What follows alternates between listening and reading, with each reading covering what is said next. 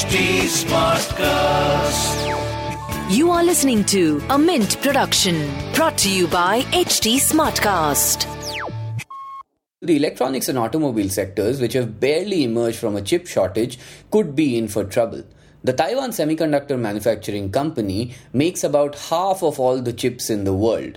In fact, about 60% of smartphones use chips made by the TSMC.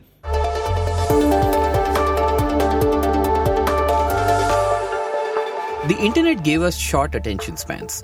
We preferred to like and share content instead of reading and sometimes even watching it.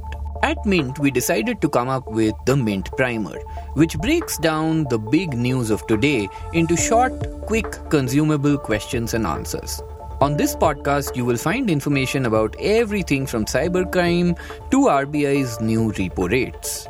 I'm Prasid Banerjee, and this is what happened today.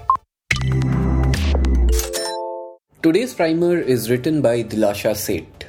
If you've been following the news lately, you probably know that on August 2nd, US House of Representatives Speaker Nancy Pelosi visited Taiwan. And that has created some tensions between US and China. China fired off missiles in the Taiwan Strait as Pelosi landed in Taipei. Rising friction between the world's two largest economies may trigger another global shock, especially after the Ukraine war. In today's episode, we explore what the unintended consequences of this visit could be. Following Pelosi's visit to Taiwan, China said it conducted quote unquote precision missile strikes in the Taiwan Strait as part of the biggest military action in decades in the region. Beijing regards the self ruled island as its territory. Live fire military drills were carried out in six zones, which Taiwan has called a violation of UN rules, an invasion of Taiwan's territorial space, and a direct challenge to free air and sea navigation. Ahead of Pelosi's visit, China had banned shipments from more than 100 food exporters from Taipei in an attempt to add economic pressure. China's Commerce Ministry had said on Wednesday that it would suspend exports of natural sand to Taiwan as well. Now, if the tensions become more critical and sanctions are imposed or other things are done, it could affect a bunch of industry sectors. For example, the electronics and automobile sectors, which have barely emerged from a chip shortage, could be in for trouble. The Taiwan Semiconductor Manufacturing Company makes about half of all the chips in the world. In fact, about 60% of smartphones use chips made by the TSMC. In addition, Taiwan's United Microelectronics Corp makes chips used in cameras, printers, vehicles, and smart appliances. India too is dependent on chip imports for its indigenous industry, and its rupees 76,000 crore production linked incentive scheme for chips will take time to take off. Meanwhile, the US has passed the Chips and Science Act to become self reliant on chips as well. Escalation of US China tensions could cause another shock even as the world grapples with the Russia Ukraine war and is recovering from a pandemic. It may impact supply chain and demand, keep inflation high, and cause tighter monetary policies.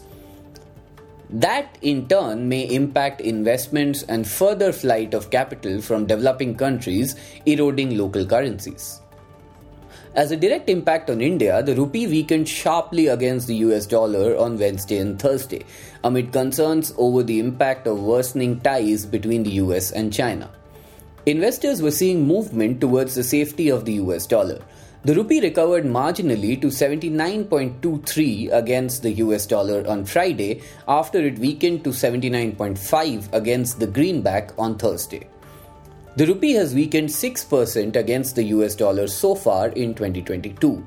A weaker rupee adversely impacts India's import bill and widens the current account deficit. Having said that, the conflict could also present an opportunity for India. India has so far maintained silence over the matter. However, US China tensions may present an opportunity for India to make its way into the global supply chain, displacing Beijing countries, including Australia, are already attempting to shift supply chains away from China and are forging ties with New Delhi. India, Japan, and Australia had last year put together a Supply Chain Resilience Initiative or SCRI. More such ties are expected to come up with India at the center. And that was a quick glimpse at today's front page. We'll see you again tomorrow. This was a Mint production brought to you by HT Smartcast. HT Smartcast.